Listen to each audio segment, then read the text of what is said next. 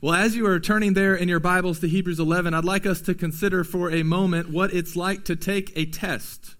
What it's like to take a test. Maybe some of you have been taking tests recently. Maybe some of you it's been years since you took a test. Uh, but when you are in school, tests are always a present reality, right? Because you've either just taken a test, uh, you are currently taking a test, or you have a test coming up, right? The final exam maybe is coming. And when I was in school, uh, some classes would have what's called a pre-test, all right? And this was a test right at the start of a class before anything has been taught. And these were always really the frustrating tests to take uh, because it seemed like these tech, these tests were put into place to just make you feel like an idiot, right? To just make you feel like you didn't know anything. I mean, you come into a class and the teacher's like, hey, I know I haven't taught you anything yet, but here's a test just to show you that I am here and you are here and you have a lot to learn from me, right? That's what that's what those tests felt like, the pre-test, all right? You've got a lot to learn. It, it just exposes the lack of knowledge that you have on a certain subject and shows you that you have a long ways to go. Those were always frustrating tests. But the hope was that after the pre-test, and after you did really badly, maybe on that pre-test, uh, you were a bit humbled, okay? And you were then motivated to pay attention to what your teacher was going to provide to you that entire semester, because you knew that then more tests were coming, and then ultimately the final exam, the post-test. Church, did you know that God tests us as well? He does. He does. Now, I know many of you, including myself, we do not like the fact that he tests us. Uh, we would uh, just rather have a, a pass for showing up, right? Some of you had classes like that, just attendance uh, marked, you know, you were good to go. But that is not what the life of a Christian looks like. No, the life of a Christian is, is one that is to be a life that is lived by faith. And this morning we must know and come to understand and really appreciate that it is a faith that is tested. It is a faith that is tested. And at times that can be painful. Tests are sometimes painful. But our good God has his reasons for testing our faith. And his reasons are more glorious than we could imagine.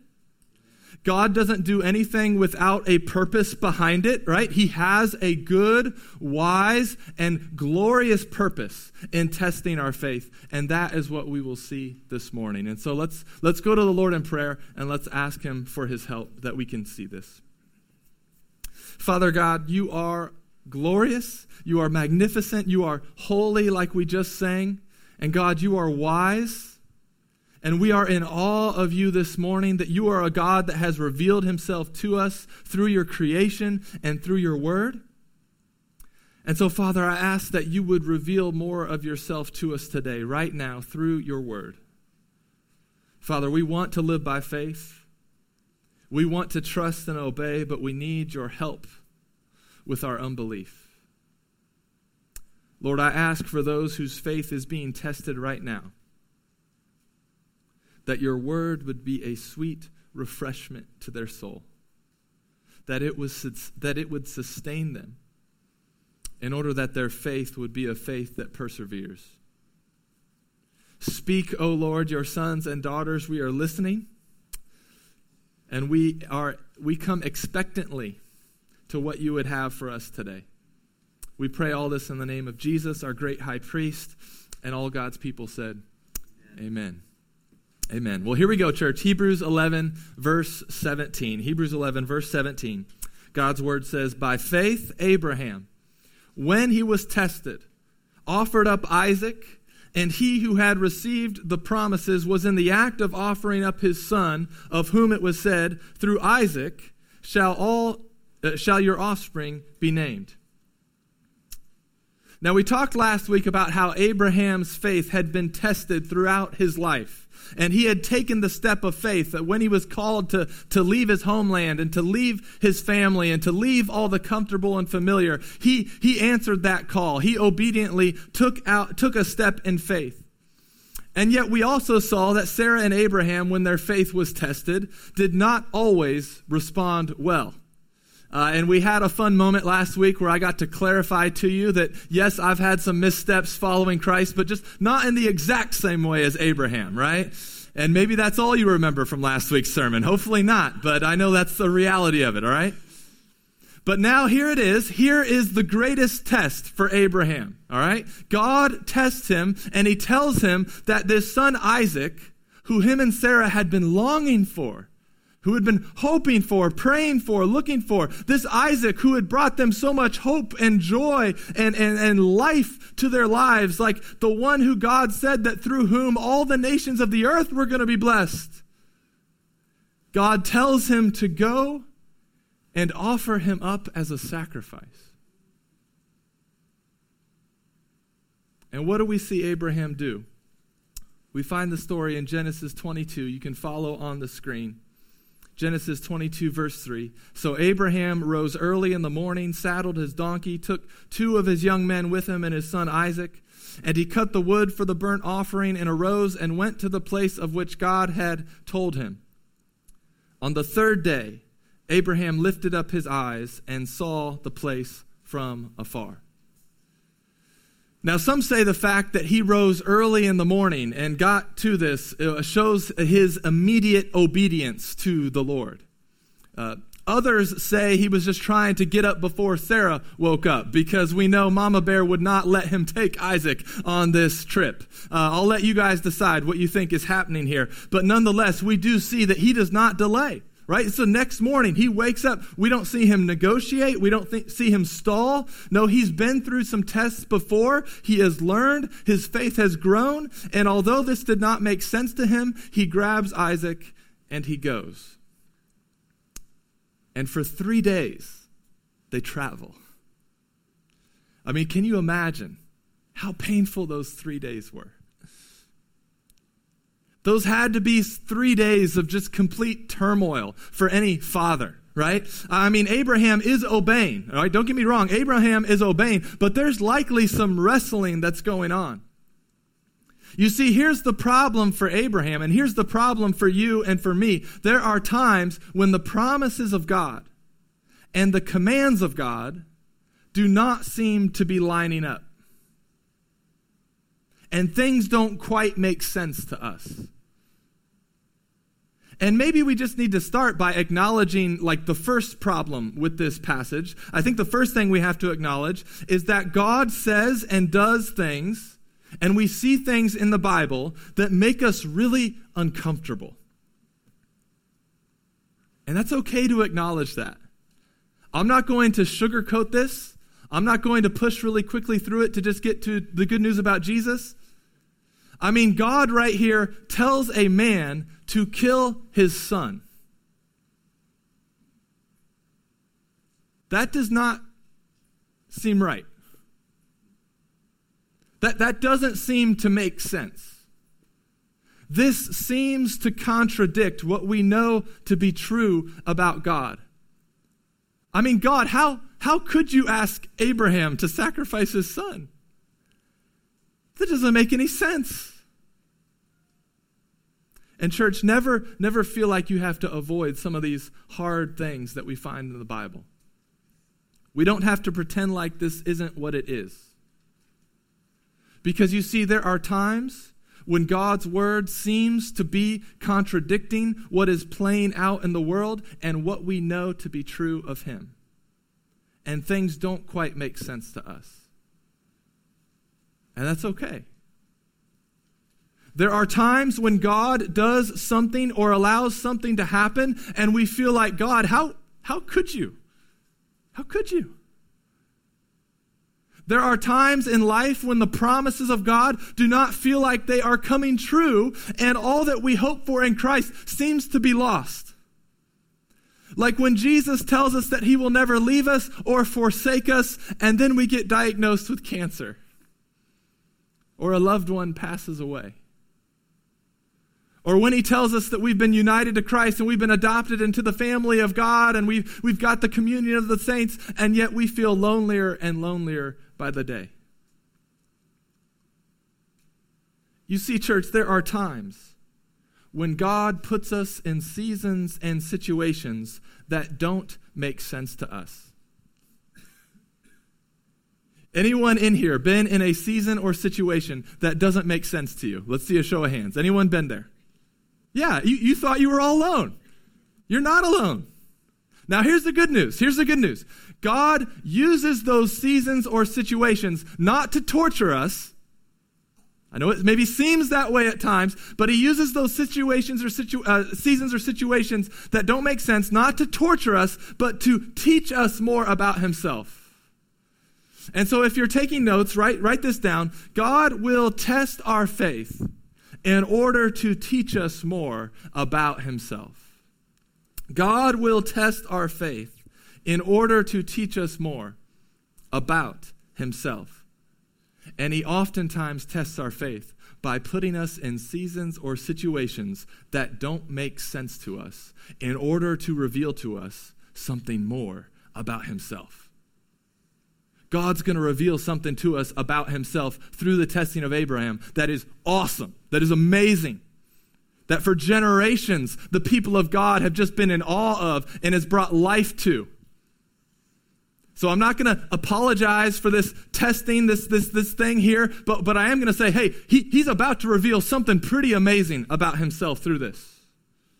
And so what's the answer for us to life's questions when God says or does something that doesn't fit into our safe little neat understanding of him? The answer is faith. It's faith. Guys, I'm giving you the answers to the upcoming test, all right? The answer is, is faith, all right? But it's not a blind faith. It's not a faith without reason. Look back at Hebrews eleven, verse nineteen. This is not a blind faith at all. Hebrews eleven, verse nineteen says, he considered that God was able even to raise him from the dead, from which, figuratively speaking, he did receive him back. And so praise God, this does not make sense to Abraham. God seems to be contradicting himself and what we know to be true about him. I mean, if Isaac is killed, all would seem to be lost for Abraham and for the nations of the world. I mean, there were some big promises coming through through Isaac.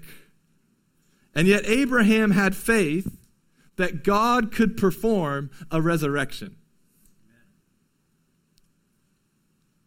I imagine the disciples of Jesus had a similar feeling as Abraham did for those three days when they thought all was lost after Jesus was crucified.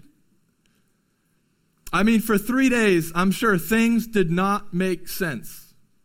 The kingdom that Jesus said was here did not look like it was here. What Jesus promised and how everything in the world was playing out did not seem to line up. And you see, church, the testing of our faith, it is painful. It is at times confusing. There is turmoil. Things don't always make sense to us in the moment. But look what God revealed about himself through this testing. Abraham and Isaac, they get to Mount Moriah, which is the same place the Temple Mount w- would later one day be constructed, and Mount Golgotha close by. And Abraham binds up Isaac. Isaac, we don't know how old he is at this point, but we know he's probably fairly young. And yet at the same time, he, he's he's willing to go along with this. Abraham's a really old guy, so surely Isaac could have uh, outrun him or outpowered him. So to some degree, Isaac is, uh, is willingly going along with this. And Abraham is ready to obey God. He's ready to sacrifice. And in the last moment, God says, Abraham, Abraham, do not lay your hand on the boy or do anything to him, for now I know that you fear God. And then Genesis twenty-two, verse thirteen, it says, and Abraham lifted up his eyes and looked, and behold, behind him was a ram caught in a thicket by his horns. And Abraham went and took the ram and offered it up as a burnt offering instead of his son. So Abraham called the name of that place, The Lord Will Provide. As it is said to this day, on the mount of the Lord it shall be provided. You see, through the testing of faith, we learn and experience firsthand something about God that we did not know before. Abraham, in this instance, learned another name of God, and it is the Hebrew name Jehovah Jireh, the Lord, our provider. One thing we learn about God through testing is that the Lord will provide. This, this name Jehovah Jireh, in the original language, it, it, it's a name that literally means that the Lord sees. The Lord sees. Many of us, we struggle in life because we, we, we think no one sees what we're going through. No one sees the needs that we have. No one sees the hurt that we have. No one sees what was done to us behind closed doors. No one sees the turmoil we have in our heart and our mind. And here in the testing of, of Abraham's faith, God reveals himself to us. He reveals himself to Abraham. He reveals to, to himself to all those who would follow the, the faith of Abraham. And he says, the Lord sees, Jehovah Jireh. But it, it gets even better than that. It gets even better than just that the Lord sees. It's a name that, yes, means the Lord sees, but it also means the Lord will see to it. Or maybe better put, the Lord will provide. Church, the Lord sees, and the Lord will see to it. The Lord will provide. Jehovah Jireh. God sees our needs, even before they arise, and he will see to those needs. He will make provisions for them, church. Where there is a need for God's people, there is already a ram caught in the thicket that the Lord has provided if we would only look to him by faith. Do you believe that?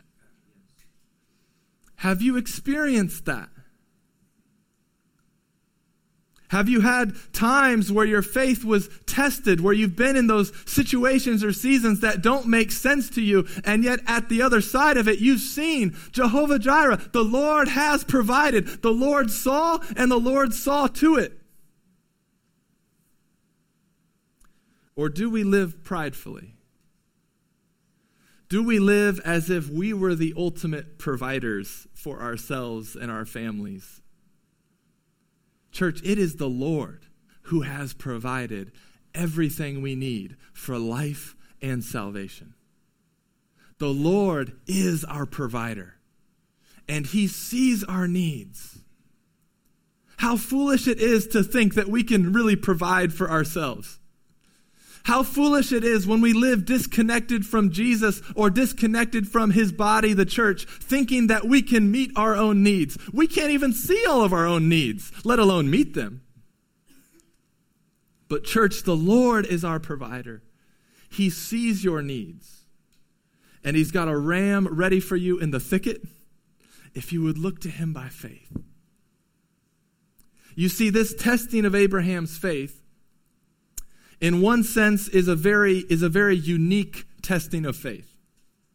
And yet, in another way, in a more figurative way, it's a very common testing of faith. And here's, here's what I mean by that, all right? It is unique in that God specifically chose Abraham to offer up Isaac at this unique place, at this unique moment in history, to foreshadow and to point to when God the Father would offer up a willing son to provide the payment that we in our sin needed to pay. Jehovah Jireh saw beforehand that your sin was going to need to be dealt with, and he sent his son to be offered up in your place before you even stepped foot on this earth. He saw the need we had in our sin before we even walked and lived out our days, and he provided.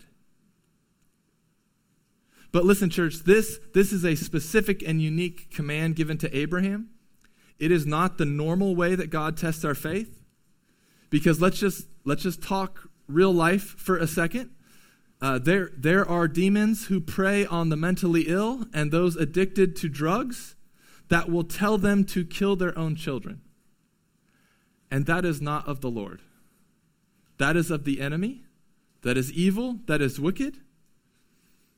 And so if you know of anyone or you yourself are hearing voices to, to harm another person, listen, that is, that is not of God. That is of the enemy. And you need to get help from your pastors and from medical personnel, all right? This was a very unique and specific situation. And yet in a more figurative way, all right, this is also a common situation. Because there are many of us that have people, places, and things that we like to hold on to and we want to treasure more than we treasure Christ. And God calls us to offer them up to Him and we don't want to let go. You see, God's not testing Abraham's faith because He desires Isaac's physical life to be ended. No, God did not want Isaac's life. He wanted Abraham's heart. All right?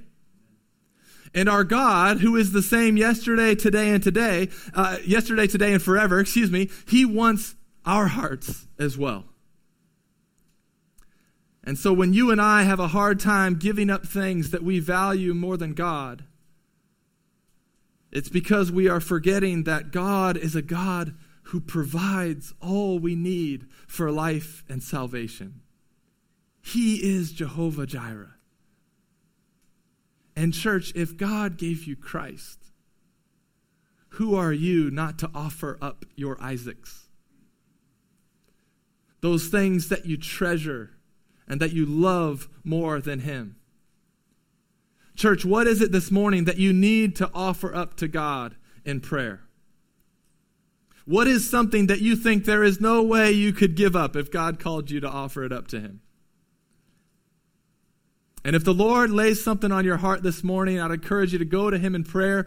After, at the end of our service, grab another brother or sister, pray about it, and offer it up to God together in prayer. What is it that you are treasuring more than Christ this morning? That you'd be unwilling or feel really difficult to give up if God called you to give it up. And for those of you who right now are in a season or a situation that doesn't make sense, may you know and trust that God is not trying to torture you. He's trying to teach you more about Himself. He's giving you an opportunity to experience firsthand that His provisions are always greater than our problems.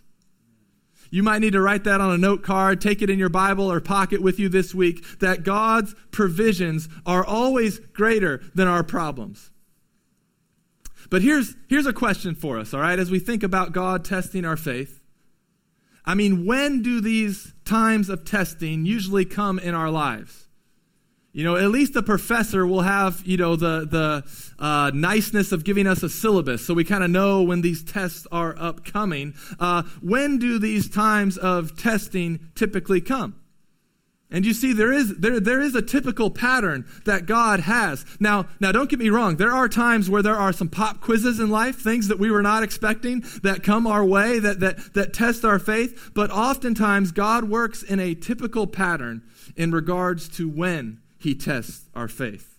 So look back with me at Hebrews eleven, verse twenty, and we'll see this play out. Hebrews eleven, verse twenty. By faith, Isaac invoked future blessings on Jacob and Esau. By faith, Jacob, when dying, blessed each of the sons of Joseph, bowing in worship over the head of his staff. By faith, Joseph, at the end of his life, made mention of the exodus of the Israelites, and gave directions concerning his bones. You see, times of testing often come in seasons of transition. Times of testing often come in seasons of transition. It is no accident that the writer of Hebrews does not go into all the detail about the lives of Isaac and Jacob and Joseph. But instead, he refers to their faith at the end of their lives, as they were transitioning the promises of God and their faith to the next generation. We see Isaac, by faith, invoke future blessings on Jacob and Esau. Even though, if you guys know that story, I mean, it is a really messy story. Go read Genesis twenty-seven this week, and you're going to see a complex weaving of God's sovereignty and wisdom, along with Isaac's wrong favoritism and love of meat. And then you've got mixed in, like, Jacob and Rebekah's deception and lies. And it's all, you know, mangled and messed and weaved together. Nevertheless, when the truth comes out that Isaac has been deceived and he's given the blessing to Jacob, what does he do? He remembers that that was God's will all along. And he surrenders maybe his favoritism towards Esau, and he by faith invokes these future blessings on his sons in the way that God had told him years before that that was how it was going to play out. In Genesis forty-eight, we see Jacob by faith bless the sons of Joseph, Manasseh and Ephraim. Even though Joseph wanted the older to get the double blessing, uh, uh, Jacob, you know, by faith stands in front of Joseph, one of the most powerful men, men of Egypt at that time, and, and Jacob crosses his arms. And he gives the double blessing to the younger.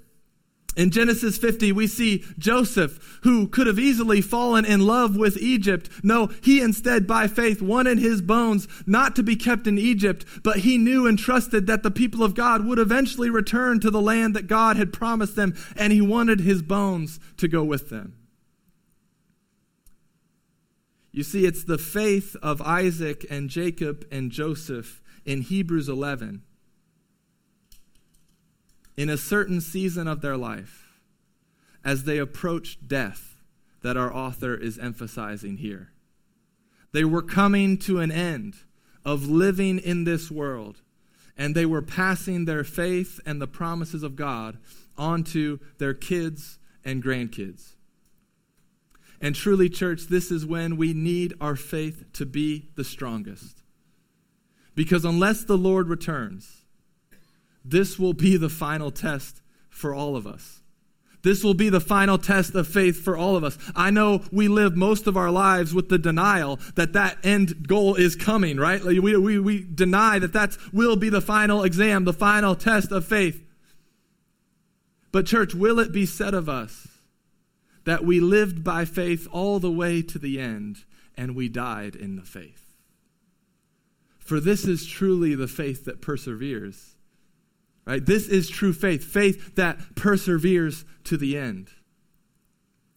Matthew Henry, one of the Puritans, once wrote this. We'll have it up on the screen. Kind of a lengthy quote, but I think it's really good. He writes, "Though the grace of faith is of universal use throughout our whole lives, yet it is especially so when we come to die.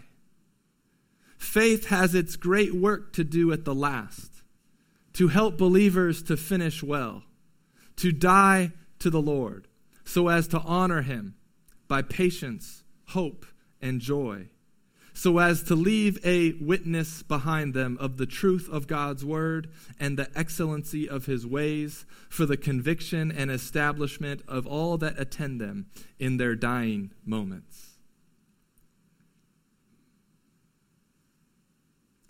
What a witness and encouragement it is to sit at a brother or sister's funeral who has lived by faith all the way till the end, all the way till the final exam. Spurgeon used to say, if you want to prepare to die well in the faith, start by dying to yourself every day by faith. And then you'll be ready for that final test of faith. But notice also that these men, what they did by faith as they neared their, their death, they prayed blessings over the next generation. That they would know, the next generation would know and trust the promises of God as well. And church, listen, we do not need to wait for our deathbeds to start doing this. We must be praying for our kids and grandkids that they too would know the Lord. That they would love the Lord. That they would experience firsthand that his provisions are always greater than our problems. And that they would receive the promised offspring of Abraham, Jesus Christ, through whom all the families of the earth will be blessed.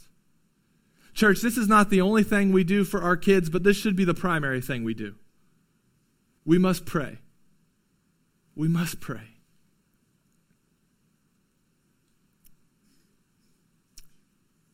The testing of our faith oftentimes happens in seasons of transition. But church, there are more transitions that happen in life than just our deaths. Our faith is tested in any transition of life. When we buy a house, when we start having kids, when we get a new job, when we have to change churches, when we move to a new place, when a loved one passes away. Any transition that happens in life oftentimes is when God will test our faith. But he always has a purpose. It's never pointless. We've already learned that he tests our faith in order to teach us more about himself, right? In order for us to experience firsthand that his provisions are greater than our problems. But he also tests our faith. And here it is. Are you guys ready for this? He also tests our faith to expose our hearts. Look at this verse on the screen, Deuteronomy eight, verse two. It says, "And you shall remember the whole way that the Lord your God has led you these forty years in the wilderness." Some of you feel like you've been in a wilderness for forty years. Join the club, all right? He led you these forty years in the wilderness that he might humble you, testing you to know what was in your heart, whether you would keep his commandments or not. Church, there is something seriously wrong with the condition of the human heart. There is pride and sin in our hearts that has to be dealt with. And therefore, God graciously tests us in order to humble us and to expose what is in our hearts. And church, listen, you, you have to know this. You have to know this so that you do not abandon ship when trials and hardships come, all right? You have to know this so that you will persevere when the treatment of your condition gets painful. You see, it's really, it's impossible at the hospital to get a patient to endure chemo and radiation if they aren't really convinced that cancer is a serious condition. It's really difficult. It's really difficult to get someone to endure the painful parts of treatment if they don't really believe that the cancer is going to kill them.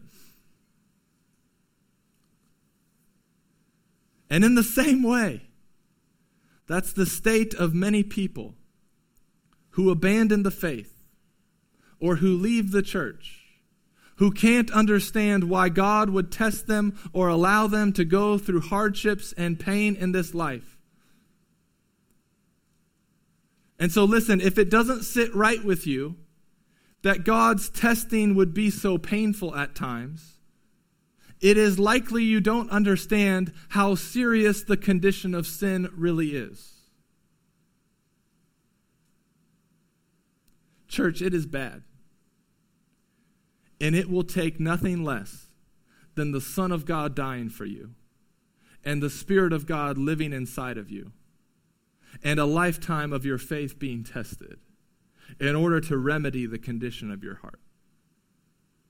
There's not a, there's not a lesser treatment option that will be effective. Jesus had to die for you. The Spirit has to reside in you, and God has to be faithful to test you. But take heart, church.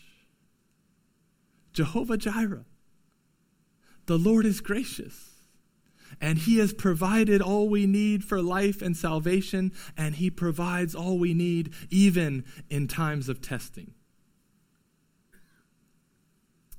When I graduated from grad school from Butler and started working full-time in the E R, I faced a big season of transition where my faith was tested.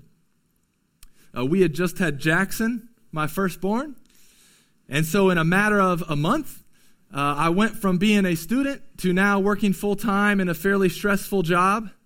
Uh, and I went from, you know, being a, a young married couple with no kids to now all of a sudden being a father, which was amazing. But I was quickly overwhelmed by the sense of responsibility and the sense of I needed to provide not only for my family and my wife and my son, but also I needed to be a provider in the in the in the hospital world and in the medical environment that was fairly stressful. And I was overwhelmed. I felt like I was failing in both categories of life. I felt like I wasn't doing anything well, and I really just felt like I couldn't hand I, I just couldn't handle it. It was like I got hit by a two by like life just hit me with a two by four upside the head. And you see, up until that point, my life, I mean, if I'll be honest, was fairly, it was fairly easy, comfortable life. I had, in my own strength, done fairly well with things. School kind of came naturally to me, so that was just, you know, I could kind of do that in my own strength. I had obviously done well getting a wife who loved Jesus and who could work to put me through school, right? Obviously done well through that. Everything was going well, and then boom, big life transitions. And all of a sudden it was like, man, I can't handle this. And all of a sudden I felt the weight that, that I, I was supposed to be the provider now. And I could not handle it. And there were times I was so overwhelmed. I mean, I was just I just laid on the floor of our closet for hours, just crying. Like, I can't do this. Feeling like I was failing my family, feeling like I was failing at my job, and feeling like, God, I cannot, I can't do this.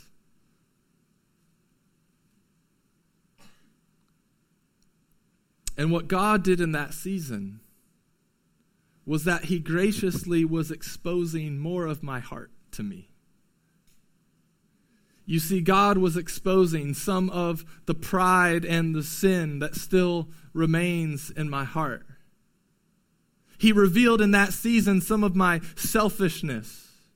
He exposed my prayerlessness, because why would I pray very much? I could handle life pretty well. He revealed my self-sufficiency and my self-righteousness. And he had to test me in order to humble me. In order for me to start praying like I had never prayed before. And God had to use that time to wake me up and show me, and for me to be able to experience firsthand that yes, at times he would use my hard work to provide for my family and the people around me, but he is the only Jehovah Jireh. The Lord is our provider. Man, that, that is not ultimately on you. We, we are called to work hard, all right? So I'm not giving anyone an excuse to be lazy. We are called to work hard, work hard for six days and rest. That is the design that God has given us. And so for those of us who are able to do that, we should do that. But who are we to think that we are the ultimate providers in our life? We can't even see all our needs. We, we, we can't even see all the ways that we need to provide. But Jehovah Jireh sees it. God sees it, and he will see to it. It is the Lord who is the ultimate provider for everything we need in life and salvation. It's not us. And so especially some of the young men, we, we got to be humbled at times to see that he is our ultimate provider. And now I can look back on that testing and I can say, praise God for what he exposed in my heart and what he taught me about himself. Amen. Praise God that I got to start to experience firsthand that God's provisions are greater than our problems. And church, listen to this. When God exposes what it, what is in our hearts, it's not all bad. If we have true faith, when God exposes what is in our hearts, it's not all bad. You, you see, the word translated test or tried in the original language, it literally means to prove by trial. When God is testing us, he is proving something by trial, okay? He's not tempting us, all right? God does not tempt. He has no intention for us to fall into sin, right? He does not tempt us, but he does test us to prove something by trial. And he's not proving something to himself. God does not need anyone to testify to what is in the heart of man. He knows what is in the heart of men and women. He knows what is in your heart. He's not proving something to himself. He is proving something to you when he tests you. You see, we can look back at times that our faith was tested, and even though most likely, if you're like me, you did not handle the test perfectly, we can still look back and see proof by trial of God's grace in our lives and how he was working for his glory and our good. When God tests us, he's proving something to us by trial. He's showing our true faith, our faith that will persevere. And so therefore, this testing that exposes our hearts, it proves to us, it encourages us that we have a persevering faith that will endure to the end. That's why God's testing can produce endurance and steadfastness. It's encouraging to us as it's showing us this true faith that God has given us. Church, Jehovah Jireh will provide for us what we need in life and in salvation and in times of testing. He sees and he will see to it. And as we conclude the sermon this morning, I want to give you this beautiful illustration from Psalm sixty-six, verse ten.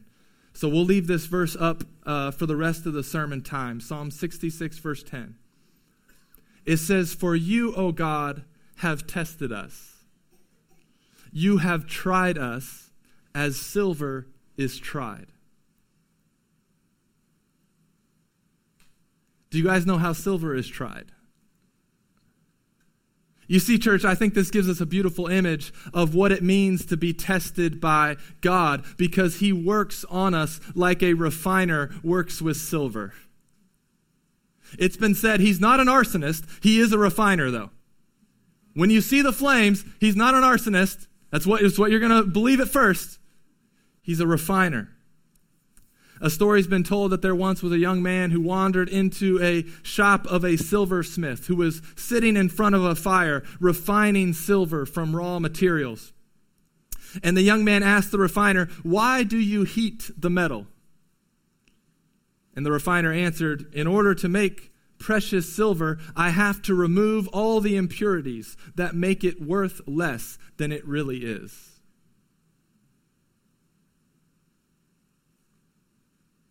Church, what, what impurities, what pride or what sin remains in your heart that God might want to refine this morning?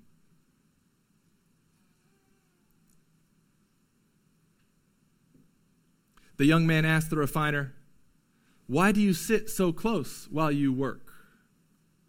The refiner answered, "I have to watch the fire closely. Too little heat and the impurities will not be removed. Too much heat and the precious metal will be destroyed."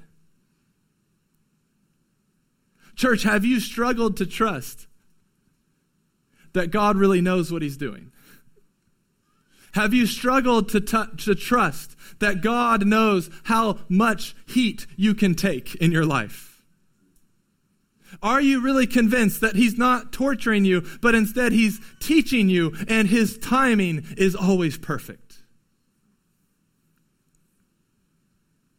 The young man then finally asked, "Well, how do you know when the silver is at the right temperature?" Essentially, he's asking, how do you know when to take the silver out of the fire? When are you done? And do you guys know this? Do you guys know when silver's done? I love this. The refiner smiles and he answers, "I know the purifying is complete when I can see my reflection in the silver."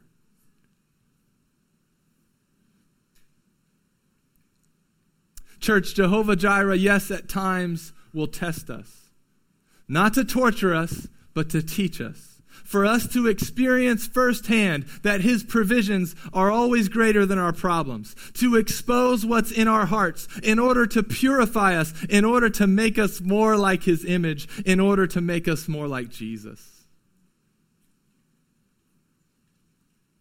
And we must know and recognize that the testing of our faith, this is a very common and frequent thing for us, dear church. You yourself and the people sitting next to you, you've either just come out of a time of testing, you're either in a time of testing right now, or you are about to be tested. Therefore, may we encourage one another to endure these tests by faith, knowing that our God, Jehovah Jireh, will provide everything we need for life and salvation. He is our provider. Therefore, let us trust that the Lord will provide.